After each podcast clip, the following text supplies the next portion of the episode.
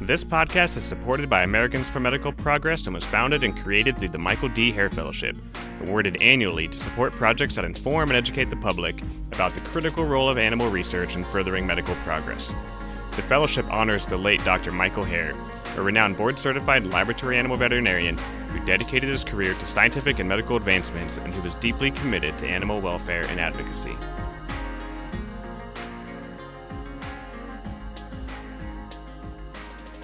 Hey, everybody, and welcome into this edition of our News Bite episodes that we do here now on a monthly basis. This is News Bite number four, if I'm not mistaken, where Danielle and I just have some conversations about what's going on in the field of biomedical research. So, whether or not you're in the field or not, um, we just plan on giving you some exciting stories and some updates and some ways to, you know, stay in touch with the constantly evolving field of animal research and biomedical research. And we also just like to talk about anything and everything related to animals because we all love animals, whether they're our pets or at the zoo or in the wild or whatnot. So, with that, um, we like to give you a little outline. So, we're probably going to talk about, well, first, I'm going to talk about a little bit of this third year of vet school that's going on right now, which has just been killing me. And then um, there's a new and exciting podcast out there, kind of like ours, talking about animal research and the truths and accurate, you know, nature behind it. And then we'll give you some details on that. There's an exciting conference coming up, as you heard in the advertisement to the intro to this podcast. Um, so we'll give you some details on that. And then we're going to talk about gorillas and COVID vaccines. Danielle, you have some stuff that you're talking about. I don't what are you talking about again? Well, I know I, I want to touch on the upcoming PRIM&R IACUC conference, which might sound like a gibberish made up word if you have no idea what I'm talking about. And I found a cool article about cephalopods. Yeah, who doesn't love cephalopods? What are cephalopods?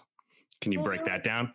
They're like the the squids and the octopuses and the cuttlefish, like the okay. invertebrate squishies. Okay, just testing you. That's yeah. all. Yeah, I got you and then so that's that's pretty much the scope of what we talk about you know it's pretty just a, a laid back conversation talking about things related to animals so but before we get started i know it's been a while since our last actual interview episode of lab rat chat has come out um, a couple of reasons for that one is that we had one was for us the SAVMA symposium which will be released soon. SAVMA is the student american veterinary medical association. Say that five times fast. Um, and so that was really specifically for a conference that just ended and so we'll be releasing that one soon. And then the other big reason is just vet school. It's i don't know I don't, if i've talked about this on the show. So the way our vet school works we're a different kind of curriculum. Our first two years we're all all 120 of us are in the same core curriculum so we all take the same co- classes for two years there's no electives or anything like that um, and it's all just based around the big five species, you know, dogs, cats, horses, cows, pigs. Was that five? I think it was. Oh, I, I wasn't keeping track. I thought that was your job. Well, so somebody's got to QC the episodes. All right. Yeah. So, but that's that's basically the first two years, and it's set in a way that the idea at Virginia Maryland College of Veterinary Medicine is to reduce kind of the stress on students because I think first year before they change their curriculum and like other vet schools, I mean, you have, you know, tons of exams almost on a weekly basis. So trying to stay on top of it's difficult. So our curriculum gives you one giant test every two weeks. So we'll have like 40 hours of lecture material that's tested every two weeks. Ooh. So it's kind of a lot, but, um, but you get in a groove, right? You're getting a groove, you study and you know, like every month, every other Monday you have a test. Well, just to throw a wrench at us, third year, we just go to a traditional type curriculum where you just sign up for the classes that you want, electives, whatever you want to take. And then it goes to back to just you have all these ex- random exams, midterms, finals, which I know everybody else, if you're listening to this, you're probably like, suck it up and deal with it. but which I mean, I can totally get on board with.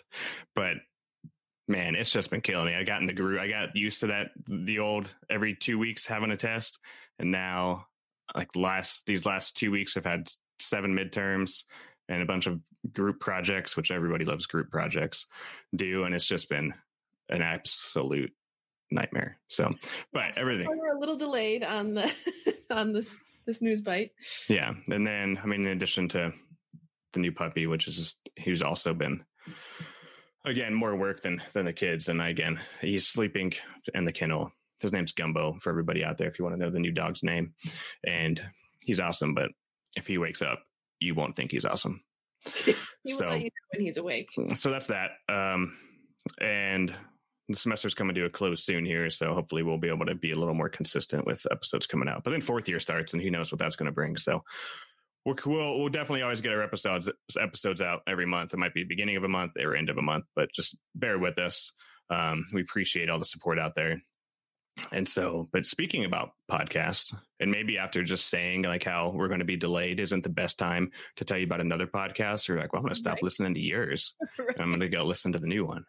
But I don't feel that way. I think the more podcasts we have in this arena, the better.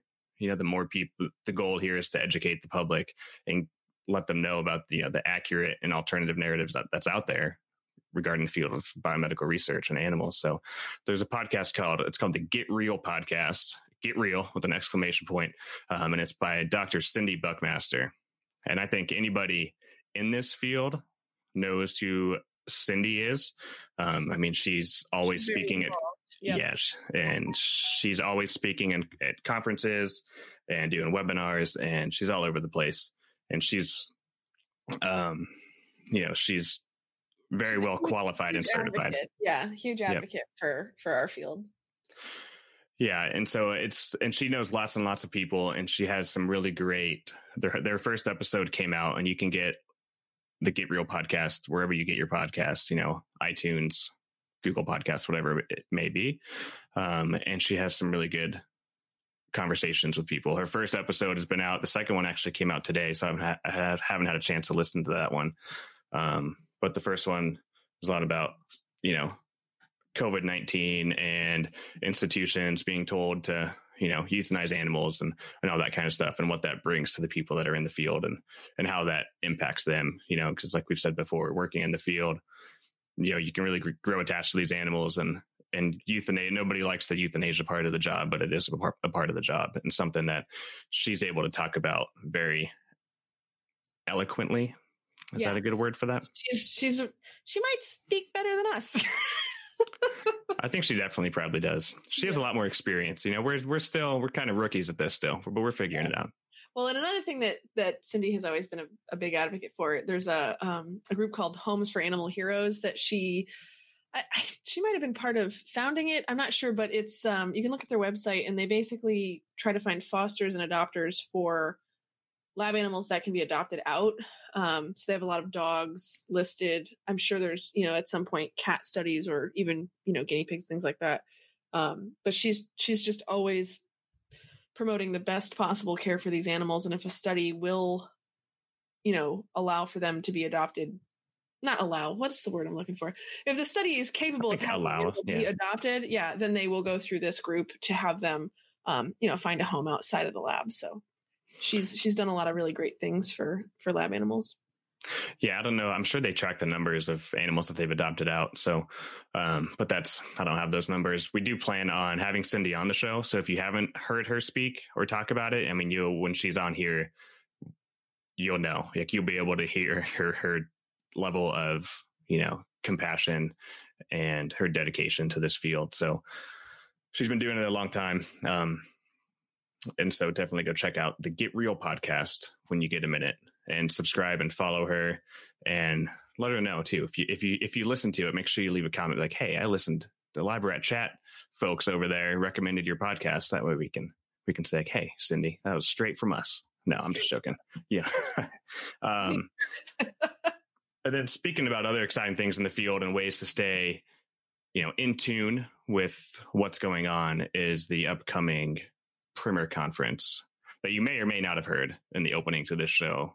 Um, we, depending on the date, if it's after the conference, it'll no longer be playing as part of these podcasts. But up until the podcast, we'll be having that little ad associated with our podcast, let people know where you can go sign up and what what you can expect. Yeah. And so um, calling it PRIM&R that doesn't make a lot of sense for you're right. So it's Yeah. public responsibility in medicine and research, and they do cover, um, you know, the, we've talked about IACUC, Institutional Animal Care and Use Committee. They also do some stuff with human subjects research. Uh, their acronym is IRB, Institutional Review Board. But obviously, we're more concerned with the fun IACUC portion of it. Um, so they have a, a, virtual conference this year, of course, because of COVID, coming up April 14th to the 16th.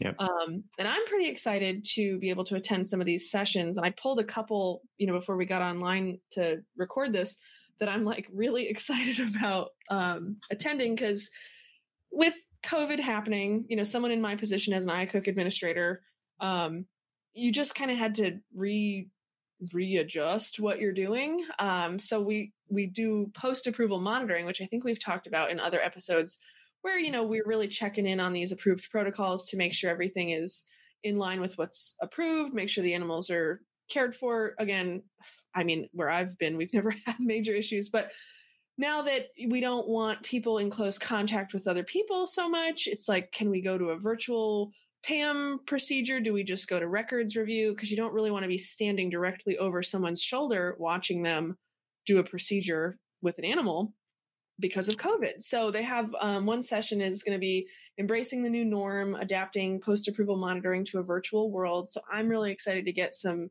different tips and ideas because you know we've all kind of been scrambling to come up with a safe way to continue this PAM program because it has to continue. Um, and another one that kind of piqued my interest is the intersection between the IACUC and the IBC. And the IBC is an institutional biosafety committee. So they deal with any protocol and not involving animals necessarily, but you know, working with recombinant DNA or a lot of biohazardous materials. It kind of depends on the institution what exactly what extra they want to cover by this committee, but I'm actually the administrator for both of those committees. So it's kind of interesting to see how other places do it. Um, I think they're going to have a real time IACUC meeting to observe um, and just some other talks about different approaches to program and facility review since COVID 19. Again, because, you know, when we used to do our semi annual inspections, you have a group of seven people walking through these, you know, smaller corridors or, you know, little animal rooms, things like that. But now that we don't want crowds in the space, we kind of send one person through and get their reports and another person through. So I just think it's going to be a really good good group of um, lectures and uh, seminars to kind of come together and figure out how other places have been handling their animal care program with COVID floating around. So I'm I'm very yeah. excited to go to some of these talks. Yeah, I haven't even thought about that aspect of things about how PAMs are going to change, you yeah. know, inspections are going to change, semi-annual IACUC inspections, which you've heard us talk about before in the show, that IACUCs have to inspect these lab facilities where animals are being used twice a year or anywhere where lab or animals are used. So, yep. Um, yeah. So we had it's kind, of crazy. You're going to have to like live stream it all. you know, you're going to have to get the investigators to give you an unedited live stream of their procedure and they're going to have to talk you through it. Yeah. Yeah. No, it's definitely been, um, been challenging. I, and for a portion of it, you know, I because I'm deemed an essential person, so I was given a fit tested and given some N95 respirators, which I do use when I do have to like hover over someone. But we've tried to keep that to a minimum. Um, so I, like I said, I'm just excited to kind of learn and see how other institutions have modified their programs because COVID really threw a wrench in how we used to do things. But but the things have to continue happening. So um, we'll it'll be a good place to get, get different opinions and ideas. Yeah, for sure. And even if you're not involved in the field, I mean, all the things you just said, I think just go to show all the different types of regulatory requirements that are out there involving the use of animals. Yeah. So if you want an idea on like the, did you say they're doing a real time IACUC? Yeah, yeah, meeting. we discussion. So for... if you want to see what that's kind of like, I mean, s- sign up and go and go check it out because yeah, and actually, um, Helen Diggs is one of the panelists on that, and we interviewed her early on in this podcast. She's from AAALAC. Uh, yeah, cool. So yep, so I'm excited. Yeah, I think that was back on back in episode four. I think, I think. So. so. yeah, guys, go check that out if you want to hear about AAALAC, which AAALAC International. I don't remember I what their acronym used to be, but just they're just an accrediting body that you know holds yeah. laboratories to very high standards. Yeah. And most of the laboratories in the United States and even in the world are are accredited by AAALAC, which goes to show their dedication. Yeah. So that's cool. Um, well, enjoy that. You have to give us an update next month on how the sessions were and what you learned and how you're going to figure out how you're going to put GoPros on investigators to watch what they're doing. I will definitely update everyone and let you know what I what I've learned since since this freaking pandemic. yeah. And then hopefully that won't be a forever thing. You can just go back to normal at some point. Yes. But. Yes, hopefully. Um, all right. On to an animal story. Yeah. I just thought this was back uh, early March is when I saw this. And it's about the gorillas at I guess it's not gorillas. Um, I think there were orangutans and stuff too, but um, great apes. We'll say great apes at the San Diego Zoo. They were exposed to COVID nineteen, and they tested positive. Eight of them, and the of eight members of the Western Lowland Gorilla Troop, which I love how they're called troops. So I guess maybe it is just gorillas in this case, tested positive, and so and they had just the general symptoms. You know, nothing nothing really severe, but you're still going to be were they exposed on purpose as part of a study, no, or they happened to be no. No, so I was yeah. So way to jump the gun. I was going to get there. Oh, um, but no, it's uh, they were believed because they can't say for for certain. I mean, they all all the zookeepers are wearing their masks and doing everything, but they believe an asymptomatic zookeeper didn't know they had the virus. You know, went to work with close interactions with the gorillas was able to transmit the virus to them in that manner. So it was not an experimental type of thing. Um, and so they just had the general like runny noses, coughs, um, just general cold type symptoms, nothing too severe. I don't know. I don't know if they lost their sense of taste or smell. Um, that was not reported, but anyways, the, uh, they gave them the, the vaccine anyways, and they vaccinated some of the other great apes at the zoo just to hopefully prevent you know additional spread of the virus as well. The the troop that was infected and exposed and had symptoms they're all they've all recovered. You know nothing tragic happened. They're much they're all healthy again. And i th- i don't know if they have plans to continue vaccinating more of the animals there but i guess it's something these zoos are going to have to think about as the covid pandemic you know moves moves along or hopefully comes to an end. But we definitely want to keep this out of zoo populations and keep it out of those animals. And so this, this was an experimental vaccine. This one, it wasn't like the Moderna or Pfizer or Johnson and Johnson. It was one by uh, Zoetis. So for use, a pharmaceutical company for the in the for the development for a COVID vaccine specifically for animals. Yeah, I could see that being a little frustrating if you're an individual out there trying desperately to get vaccinated and you're hearing that gorillas at the zoo are getting vaccines before you. So right. That was my first thought. Yeah. like, man. But um, yeah. So that's that. Uh, it's just kind of a cool story that I mean, we're even progressing these vaccinations into you know vulnerable zoo populations where I mean they can't um yeah, they need to be cared for, and people caring for them may have COVID and they may not know it, and they could be exposed and then get sick. So luckily, luckily they're all good, and and maybe this experimental vaccine will become a thing, and we won't have to worry about it in animals or humans in this in the near future. hopefully. Yeah, because I'm tired of talking about it. I know you are too. I know. I'm, t- I'm yeah, I really am tired of it. Um, so another fun little story that I wanted to add before we wrap up this episode is again, I think this was early March. Um, so we always talk about the IACUC and how they cover vertebrate animals, but I think there is slowly sort of getting some momentum to start covering cephalopods, which are invertebrates. They're the cute little octopus, squid, cuttlefish guys that you see at your aquariums that kind of, you know, are camouflage, change color, do cool things. Um, so there was a study that was done with cuttlefish and it's called the marshmallow test and i guess this is a famous psychological test of self-control that you typically do with like school age children and it's sort of a test of okay i'm going to leave the room and there's one marshmallow on the table but if you don't eat this marshmallow when i come back i'll give you three marshmallows. So it's sort of a self-control test for little kids of like do they need the gratification right now because that marshmallow looks so delicious or can they justify waiting to get more marshmallows? So they they didn't feed the yeah. cephalopods marshmallows per se, but they did sort of train these um, these guys to understand that they can either get this bland food, which is fine, you know, you can survive on it, or if you wait, we'll give you live shrimp, which is like, you know, fancy fancy shrimp cocktail. Um, and they actually were able to assess that these cuttlefish realized through the training that if I don't take this bland survivable food, uh, I get way better food. So that really just shows that these invertebrates have self control, um, have thought processes.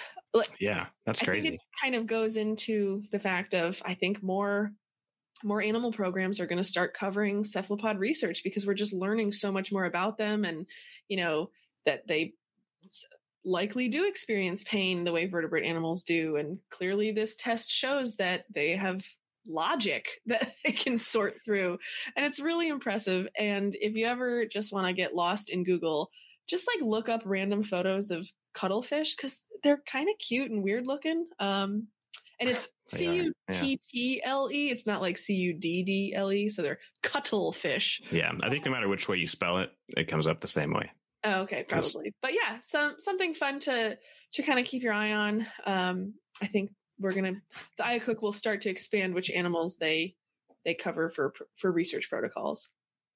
Yep, which is, I mean, to be honest, I've always thought it was kind of strange that we don't cover cephalopods they're such like a higher order species in my mind yeah. that can we've always known how intelligent they are and this kind of proves it that they're yeah smarter than you know some toddlers out there maybe some adults maybe some adults may not have you know the ability to hold out for the yeah. extra which maybe as you become an adult becomes more of like a trust issue right like i know you're not going to give me three anyway so i'm just going to eat the one but oh, uh yeah well that, that can be the next round of studying is when you lie to the to the cephalopods do they do yeah. they trust? This reminds me of the. Have you ever seen the video of the capuchin monkeys that are given cucumbers? I think. Um, like they have to return a rock and it and to the handler, and yeah. when they do, they're given a cucumber, and then there's two of them. They're separated, but they can see each other through plexiglass, and then the other one is given a, a grape. Yeah, and the one sees the grape, and then the next time, so he goes and gets another rock to get his grape, and he instead gets another cucumber, and he looks at it, and then he throws it at the at the handler, and then he goes and gets another rock and he tests it. He's like, maybe my rock was messed up, so he's like, t- like tapping it on the on the cage and on the ground, and then finally he's like, it's a rock, and he gives it back to him, and then he gets another cucumber, and then he, I mean, and then he gets more mad and throws it again and then throws a rock at her and all this stuff. and, I mean, I, he eventually gets his grape. I'm sure the video cuts out, yeah, but um, it just shows that they know that they know like the difference. They've seen grapes before. They know they're sweet. They know it's better than this yeah. cucumber that's bland. And he's getting mad that his rock doesn't give him that that sweet reward. So yeah. I, we'll have to post that that video. If you haven't seen it, go check it out. I don't know if we can post or show YouTube videos online on like I don't know if I can play the audio. I guess the audio wouldn't really do it, but well, yeah, we'll see uh, what we can come up with. We can always post a link, and maybe we can figure out a way to get it on Instagram and Facebook. But we'll, yeah, we'll for sure, that's a good idea. Video. I always forget about Instagram and Facebook. You're our social media person, so I try. Um, yeah, and so and then lastly, with the cephalopods, about that, the you know over in the UK, they were much more stringent when it comes to some of the regulations, and they have been monitoring the use of cephalopods and they've or required the um, you know the regulations cover cephalopods over there.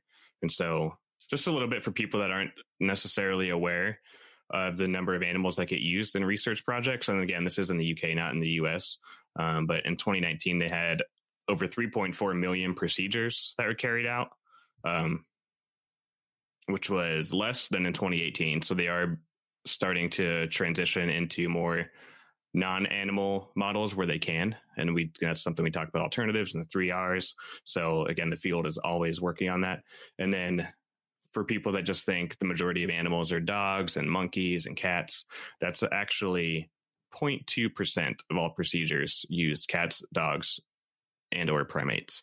And so 90% of the procedures were carried out on on mice, fish, rats, birds, et cetera, et cetera, other species as well. Because if you did the math, that comes out to 97.2. So don't you know don't call me out there um, obviously there's there's other species that account for the differences there but just kind of interesting um, you know just fun uh trivia knowledge at your next at your next party post COVID. Again, back to COVID. yeah, I shouldn't No, even have said but it. I- no, But- honestly, with like new guidelines, I don't know about this, you know, all everybody's state that they live in, but I know Virginia is doing really good with getting vaccines out, and I know we're kind of easing up restrictions, and it's just looking really exciting for like normal life. Like the light Yeah. is so close at that tunnel. Yeah, I mean, Texas is planning on filling baseball stadiums, which is, I mean, I don't know if you're not really a big sports person. We established that in the last episode. Right. But there's nothing better than just going to a baseball stadium, sitting there, getting a hot dog, you know, getting a beer, watching the game. And if I can sit on an airplane directly next to somebody for eight hours as I travel, I don't know why I can't go to a baseball game and sit there in the seat in the sun and watch a baseball game. So either way, just my own, just just my own thoughts. But let's get let's uh, things are looking promising. that's when you know things are back to normal when baseball's back and people are filling stadiums and eating hot dogs and you know catching the foul balls in their cup of beer and that's Oh, then shown on Sports Center. My dad would like sell a kidney to go to opening day at Yankee Stadium again. Like I think that like I was gonna say let's go, and then you said Yankees, but I mean I guess I could still, I I could probably suck it up and go to the Yankees game if that's the uh, that's First the game. only team for if, my dad. that's who I get to go to. Yep. Yeah. Well, anyways, um, that's about all the things that I had to talk about, which Yep. is just a random assortment of things. That's what you can expect on these bite episodes. And if you have suggestions or have things that you want us to talk about, you have a story that you see, email us, labratchat at gmail.com. You can, you know, what do you do on social media? You, do you comment on something or do you like, what's the D, the DM? What's the, the message, all that kind of stuff? Message, yes, all of those things are correct, Jeff. Okay. Contact us any way you know how, um, and we'll respond and we'll consider stories for News Bite for sure. So thanks for listening, everybody. And we'll get uh, an episode of Lab Rat Chat out with our guest from the SAVMA Symposium that will be out soon. And we have another one that's in the works as well. That's in the hands of the editor. So we're at the crutch of the editor at this point. So we'll get that to you soon. And thanks for listening, everyone. We'll catch you next time. Take care.